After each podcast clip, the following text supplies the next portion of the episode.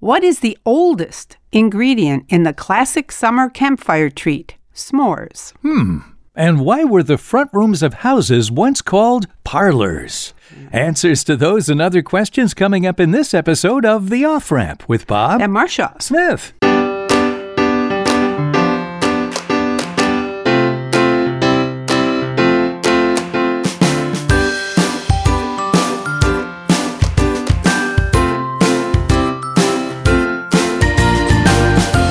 Welcome to the off ramp, a chance to slow down, steer clear of crazy, and take a side road to sanity. Well, I can't imagine anything more sane than s'mores, Marcia. Just relaxing around a campfire and eating those s'mores. Okay, you got what? You got two graham crackers, gooey chocolate, and melted marshmallows, right? That's right. So, what's the oldest ingredient? Yeah, of those three foods, which has been around the longest? Are you talking about my pantry now, or okay, which has been around the longest? There's the. Graham crackers, chocolate, gooey chocolate, and melted marshmallows. I think the chocolate's the longest. That's the ancient Yeah. thing. It's been around for hundreds of years. yeah, yeah, I would have guessed that too, but guess what? What? You're wrong.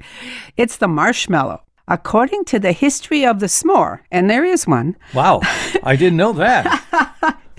It is a sweet that gets its name from a plant called, wait for it, marshmallow. Ah, Well, there actually is a plant Yeah. called that. Yeah, I thought it's because I in- thought marshmallows were you know some kind of confectionery. yeah, And, no, and it's spelled, uh, if you put the two words together, marsh and mallow, it spells exactly the word marshmallow. okay. That plant is indigenous to Eurasia and northern Africa. And for thousands of years, the root sap was boiled, strained, and sweetened to cure sore throats or simply be eaten as a treat. So- Really? yeah, they figured that out. Over the centuries, creation of the treat was very time consuming and could only be afforded by the very rich. And by the mid 19th century, when your life began, Oh, shut up. the process became mechanized and it became penny candy cheap. no kidding. Yeah. Okay, so the marshmallow was an actual plant. Yeah, Product. it is. It still is. okay. Yeah. I had no idea. I thought it was a total sugar confection. It had it is no now. nutrition. Yeah, I don't even think they use the plant anymore. They use corn syrup and all this other stuff. I'm sure somebody still makes it the good old fashioned way. Speaking of old fashioned, Marcia, the term parlor, that's an old fashioned term for the front room of a house. Why were the front rooms of houses once called parlors? Ah. And it comes from a word. parlor, parlor, parliament cigarettes. No, No. it comes from your home country's language.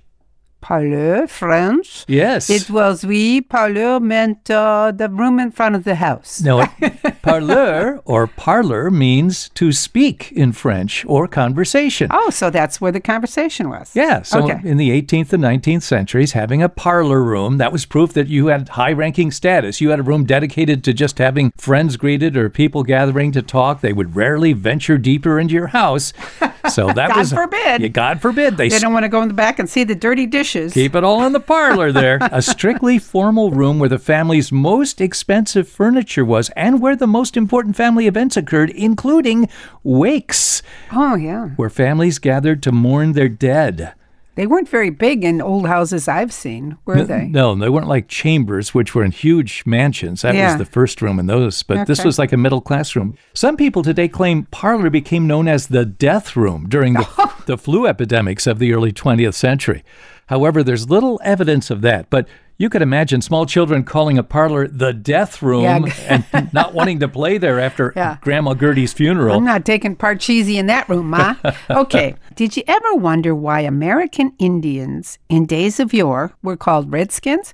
Like, they never looked red to me and I couldn't figure it out. See, I always thought that that was probably it. There's a darker pallor to the uh, skin, and they were not black, but they were red. They were something like that. But is that where it comes from? No. Where does it come from? The original natives of Newfoundland, Canada, was an Indian tribe called the Beothuks. As part of a sacred ritual, they would paint their entire bodies with red ochre. Oh, That's a natural pigment found in the soil. right. Neighboring Indian tribes called them the Red People, and Europeans came and called them the Red Indians or Redskins. So that's how it began. Yeah, although it became a kind of Indian slur, on the mainland, it still persists to this day, but it all comes from a Canadian tribe who painted their entire bodies. This was all year round, they covered themselves in uh, okra. Okay. Hey, back to the uh, term parlor. How did the parlor become the living room? I'll give you a hint. It was a magazine. Was it like Good Housekeeping who said you don't need that front room? Why don't you make a bigger one room? You're right. I'll give you bing, ding, ding, ding, four Thank you. points, even though you got the wrong magazine. That's okay. It's some some women's magazine. Edward Bach, the editor of the Ladies' Home Journal. Ah. He's credited with coining the term living room as the name for the room of a house commonly referred to as a parlor. He popularized it in 1910, and he said it was foolish to create an expensive furnished room rarely used. He promoted the new name to encourage families to use the room more frequently in their Okay. daily lives, and then he ran articles with uh, design ideas for it. Oh, that's cool. So it became the middle class name for the room where everybody and everything happened. And you can never remember which room is the family room and which room is the living room. That's because the family room was a term that came later I as a know. more relaxed setting Yes. than the living room. So, so living rooms are more formal Yeah. overall than the Right. family rooms. Family rooms, that's where you put the beanbag chair. yeah, and, picture, and pictures of the family. That's right. Okay, Bob, why is a vulgar or maybe kind of a crass woman called a fishwife? A fishwife. She's a have, fishwife, have anything to do with fishmongers, people who sold fish? maybe. Okay, tell me about it. Going back to medieval times, titles helped to specify job and gender. Two that have survived are housewife and midwife. Those go back to medieval times, believe it or not. Yeah. But at one time, an alewife owned a pub, ale being brewski, Right. an oyster wife sold oysters, and a fish wife sold fish. The fish wives were perhaps a little more vulgar in speech because she picked up a new vocabulary from a lot of men working on the waterfront. Yes, sailors. Yeah. They spoke like sailors. Or, you know, longshoremen. yeah. Yeah, so they spoke a little harsher than uh, the more refined women who sold oysters. Who sold or beer. oysters. oysters and beer. I imagine none of those women were refined Well, in why not? today's terms. Oysters were eaten by regular people. Yeah. Beer was consumed by Yeah. workers in taverns. right. Those aren't refined kind of professions historically. Historically, no. Okay. But they, you know, like a smith, they it gave you a designation as what you were and what you did. Right. That it didn't mean you're refined. Smiths weren't refined either. They were carpenters. We and- were. Okay. you married into the family. You have a That's- little more allegiance to the name than I do. All right. What All you right. got? What candy got its famous shape because of a defect in manufacturing equipment? The lifesaver. That's right. Yay. The lifesaver. Clarence Crane, that was the man. He was a chocolate manufacturer. He had uh, sales fall every summer because chocolate melted in the heat. So oh yeah. he started a summertime specialty of hard mints, and he employed a local pill manufacturer to press those mints into shape. But instead of plain round discs, the machinery stamped out little rings of candy with a hole in the middle. Hmm, they look like lifesavers. So that's why he called him that. Oh, I didn't think of that. Yes, of course they do. Yeah. All right. All right, Bob. According to Forbes magazine, Yes. who gets the most audits? What group of people gets audited more than others? People who have money. Next question. Wrong. Low income families. really? Yeah, yeah. In 2021, 2.6 millionaires out of a thousand were audited, while 13 out of a thousand low-income families were audited. Oh my goodness. That's like more than six times more audits. I That's, suppose it's easier because they don't have attorneys and all the people interfering with the audit. but you think there'd be so much more corruption Well, in uh, there's more- millionaires? There's and more to go loopholes. after when you go after a millionaire than a lower income I person. know, that's for I sure. know. It- That's that's a crime. That's a shame. I think so too. wow. Okay, Marcia, let's talk alcohol. You spoke about it earlier. All right. What alcoholic beverage began as a medicine sold by pharmacists in Holland? Say again. What alcoholic beverage began as a medicine sold by pharmacists Was it something? Well, I- in Holland? in Holland, was it some kind of whiskey, or bourbon, or None of those. None of those. Uh, vodka, gin. Gin, yes, that was first manufactured by a Dutch chemist, Professor Sylvius, Oh, really? Several centuries ago, it was originally known as Genever in honor of the juniper berries used to season the liquid. Genever, J E N E V E R, was distributed to pharmacies as medicine But it became so popular, druggists began setting up their own backroom stills. Oh, that's funny. Back rooms to meet customer demand. In the 17th century, William of Orange introduced Jennifer to the British, who shortened the name to gin. Uh-huh.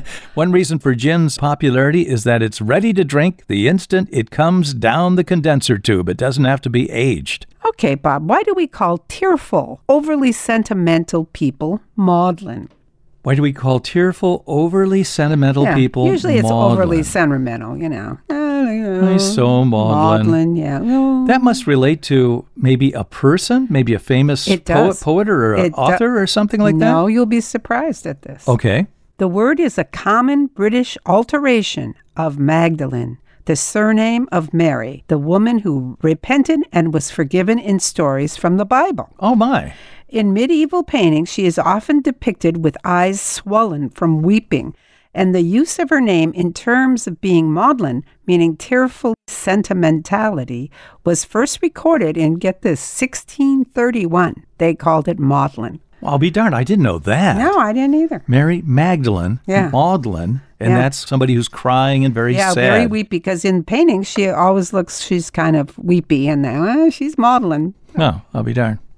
Okay, did you see the news that uh, State Farm, the largest insurer in California, is now pulling out of the state? Of California. They insure more homeowners in California than any other company, but they've announced they'd stop selling coverage to homeowners, and not just in the wildfire zones, but everywhere in the state. for flooding and yeah, you know you you got to go out of business if you're insuring California. they said it's just rapidly growing catastrophe exposure. It is. You know, insurance is to manage risk, but when the risk is too great, this is like an empirical measurement of something that it's not political. This is an insurance company saying there is too much danger in trying to insure people in this state.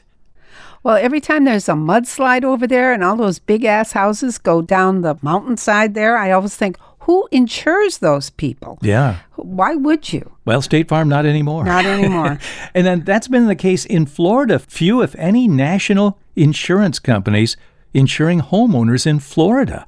Apparently, back in 1992, after Hurricane Andrew, the storm losses caused most national carriers to pull out of that state. So, Florida established a system to help small insurance companies remaining. It's called Citizens Property Insurance Corporation. Well, guess what? Now they're the largest insurer.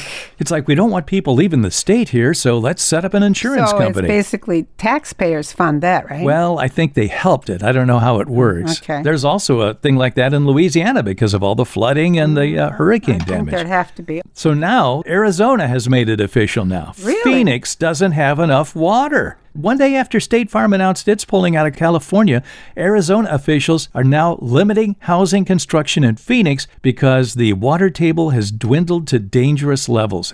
The question for you, Marcia, how much water does Phoenix use every single day? Well, I don't know, Bob. Is it millions of gallons? yes, No. it's billions. 2.2 billion gallons of water a day used by Phoenix.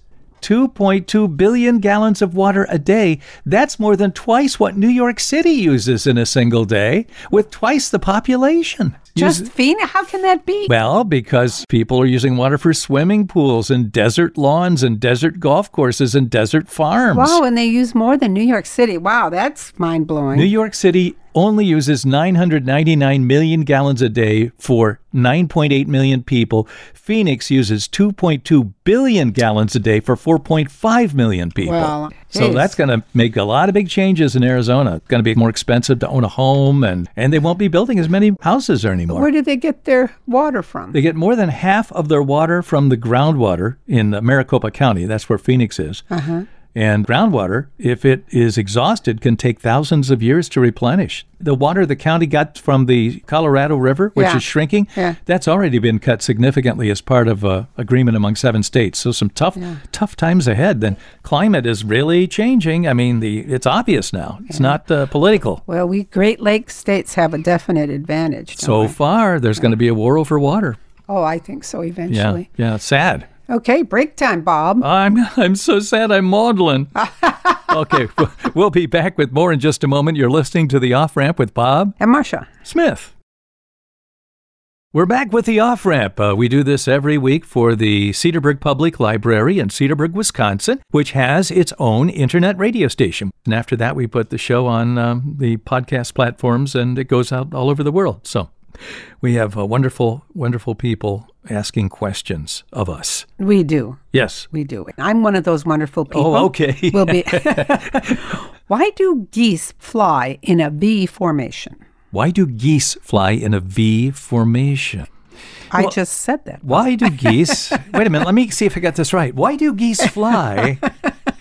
Why don't they fly in a U formation? Ah, that's, a good question. That's a, that's a good question. I'm sure it's uh, designed for them to always see the leader. Everybody can see the leader because the leader's in front and everybody else is out to the side. But I don't know. As they're, they have some idea that they talked to the geese and they got the They, information. they have it. They do have. okay, the- they conducted interviews Yes, they did. in the air. Okay, Bob. When geese fly in a V formation or a single line, they are drafting off the one in front.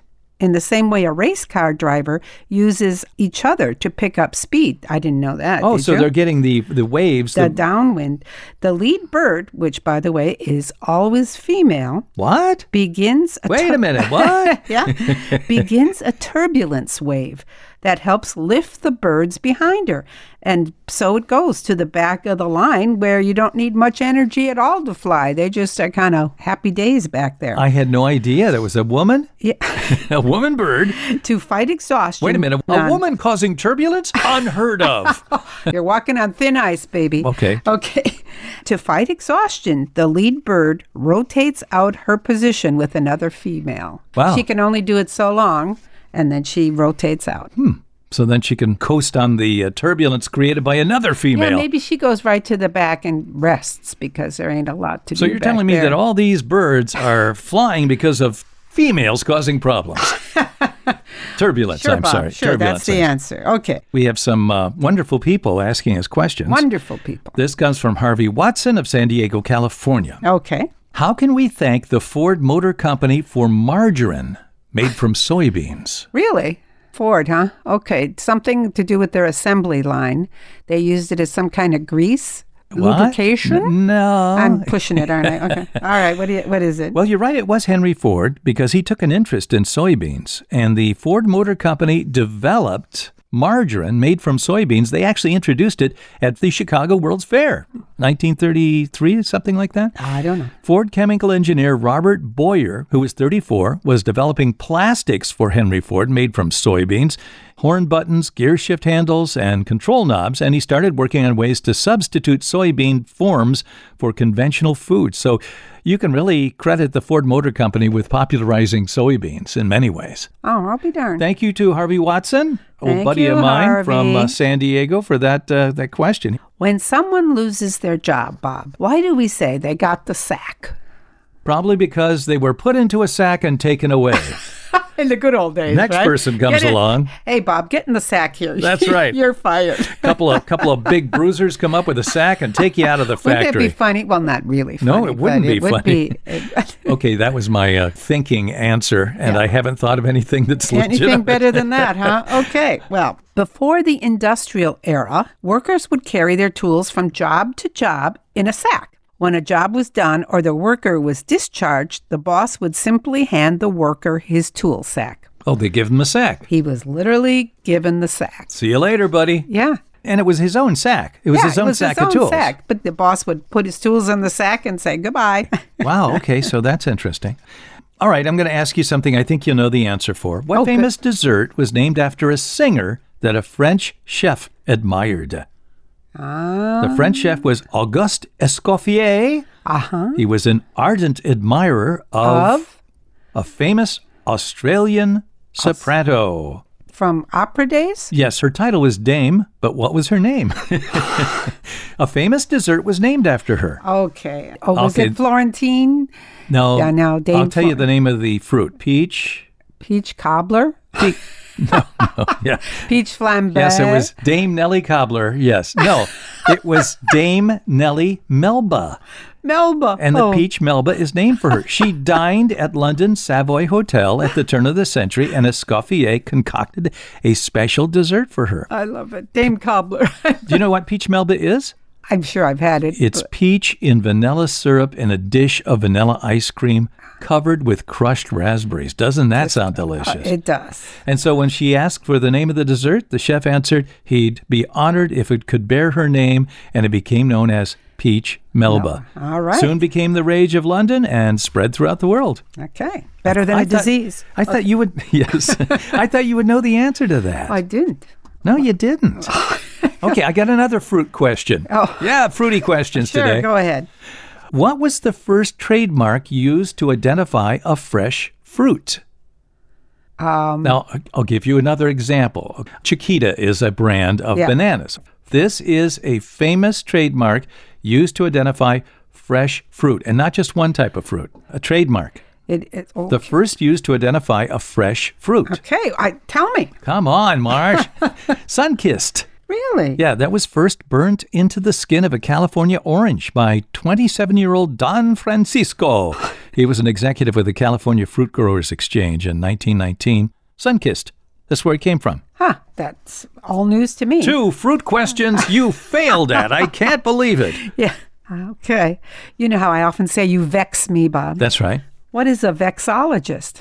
That's a person who's vexing, That's right. often vexing. Often vexing. Vexologist. Gets vexed. Well, that could be a person who takes care of vexes, uh, who categorizes them, uh, who uh, studies them, or a person who solves them or gets rid of them. No. Okay. You were so wrong. It's a person who studies flags. what? Yeah. Who studies flags? Yeah, one who designs flags is a vexillographer, and one who is a hobbyist or general admirer of flags is a vexophile. A vexophile. It's, it's derived from a Latin word, vexilla, which meant little sails and flags flying on ships. wow. Okay. Vexilla. Vexilla. All right. I seem to have food questions today. That's good. I like food. Until about 50 years ago, what could you do with magnets and Kellogg's frosted rice? Really? you mean it, it was, you could attract it with a magnet? Yes. What the hell? Uh, In 1977, the Wall Street Journal reported there was a problem with the iron content of the cereal. You could use magnets and move your rice around in your cereal oh, bowl. Uh. Lord. And what could go wrong with that? Yeah, really. Uh, Oh my the God. iron content was reduced from 25% of the recommended daily allowance to 10% after consumers discovered they could move the frosted rice particles around with magnets. Yeah, It's good to have iron, but I don't think in that quantity. Okay, Bob. What did Cleopatra have her mattress stuffed with every night? Cleopatra had her mattress stuffed with something every night? Every night. every night. Is it a food item? Uh, no. Is it flowers? Yeah. Oh, something to give her a sweet smell. yeah. Okay, what was it? Rose petals. Oh, well, Yes. that sounds sexy. That is, and she had him stuffed every night. And just as an aside, she took her first lover at age 12. What? oh, God. That's what, which blows my theory on bad media cultural influences. Oh, my God. she had that's- her own uh, needs. at the age of 12. Yeah, that- Holy cow. Okay. Bring uh, on the rose petals. There we Cleo. go. Jeez. All right, Marcia, I have a uh, question about canned food. In the recent episode, you said the can opener wasn't invented Oh, yeah, until 50 yeah, years yeah, after the right, canned right. food. Okay, when was aluminum first used commercially for food and beverages? Now, there's always been cans.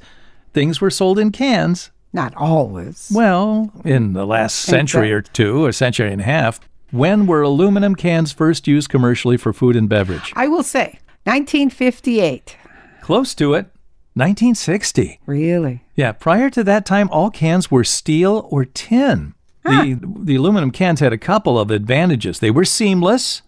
They had an edge over steel cans in terms of safety, but of course, they presented an environmental danger over the years because they didn't break down in the soil as readily as uh, rusting steel. And in that first year of aluminum cans in 1960, 95% of all soft drinks and 50% of the beer was sold in returnable bottles that were each used 40 to 50 times before being thrown away. Oh, geez. We put the bottles now in the recycling. Yeah. Nobody reuses glass bottles, if, if there are any. Even the bottles for soda are plastic now, plastic and aluminum for most part. Mm-hmm.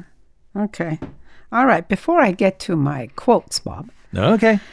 what great lake is so treacherous for ships that it's often compared to the Bermuda Triangle? It's uh, actually Lake Michigan. Very good. It's uh, let's see between. I know I've seen it on the map, and it's not too far from us. That's correct. Which too. explains a few things I've seen around here. and we did go out on that boat that crossed uh, the Yeah. lake to Yeah, we uh, probably crossed Michigan that and- triangle. Oh, my oh my God. god! I'm glad I didn't read this before we went. okay, it's the Lake Michigan Triangle, and it covers an area between Benton Harbor and Lunnington in Michigan and Manitowoc, Wisconsin. Yeah. Tales abound of ships that mysteriously disappeared, never to reach their destinations. and many still avoid the area because of superstition. All right, Marcia. One more food question, and this goes along with your maudlin and sad. Yeah, yeah. Those lovesick people who gorge themselves and get fat on chocolate may just be doing what comes naturally. Why do some scientists believe chocolate might alleviate the pain of heartbreak? Okay, here's my hypotheses. Okay, because it's sugar and that stimulates your system, makes your heart beat faster. According to a theory by doctors Donald Klein and Michael Leibowitz of the New York State Psychiatric Institute, the brain of a person in love is awash with a particular chemical that gives them a rosy high. That substance is pentylethylium, and it just so happens chocolate is loaded with this stuff. That might just explain why those who loved and lost sometimes go on chocolate binges.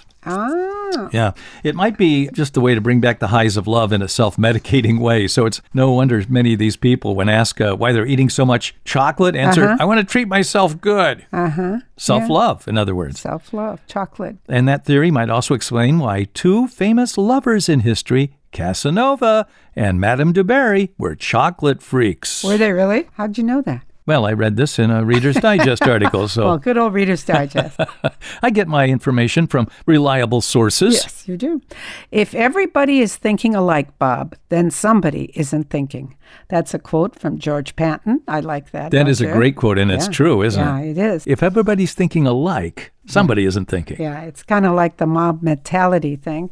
Okay, and here's a quote from almost 80 year old Mick Jagger Oh, Quote, I'd rather be dead than singing satisfaction when I'm 45. oh, that's right. He said that years and years ago. I wonder if that ever came back to haunt him. Apparently, he Oh, I'm just sure laughed. it did. As soon as he hit 46, they I'm were sure he quoting laughed that. it off when the next million dollars came in the Yeah, door. very rich indeed. Exactly. All right, that's it for today. We uh, offer you the opportunity, like Harvey Watson, to submit any question you might want to have to Marcia or me by going to our website, theofframp.show, scrolling down to contact us and leaving your information. I'm Bob Smith. I'm Marcia Smith. Join us again next time when we return with the next half hour of fun filled facts and tantalizing trivia here on The Off Ramp. The Off Ramp is produced in association with CPL Radio Online and the Cedarbrook Public Library, Cedarburg, Wisconsin.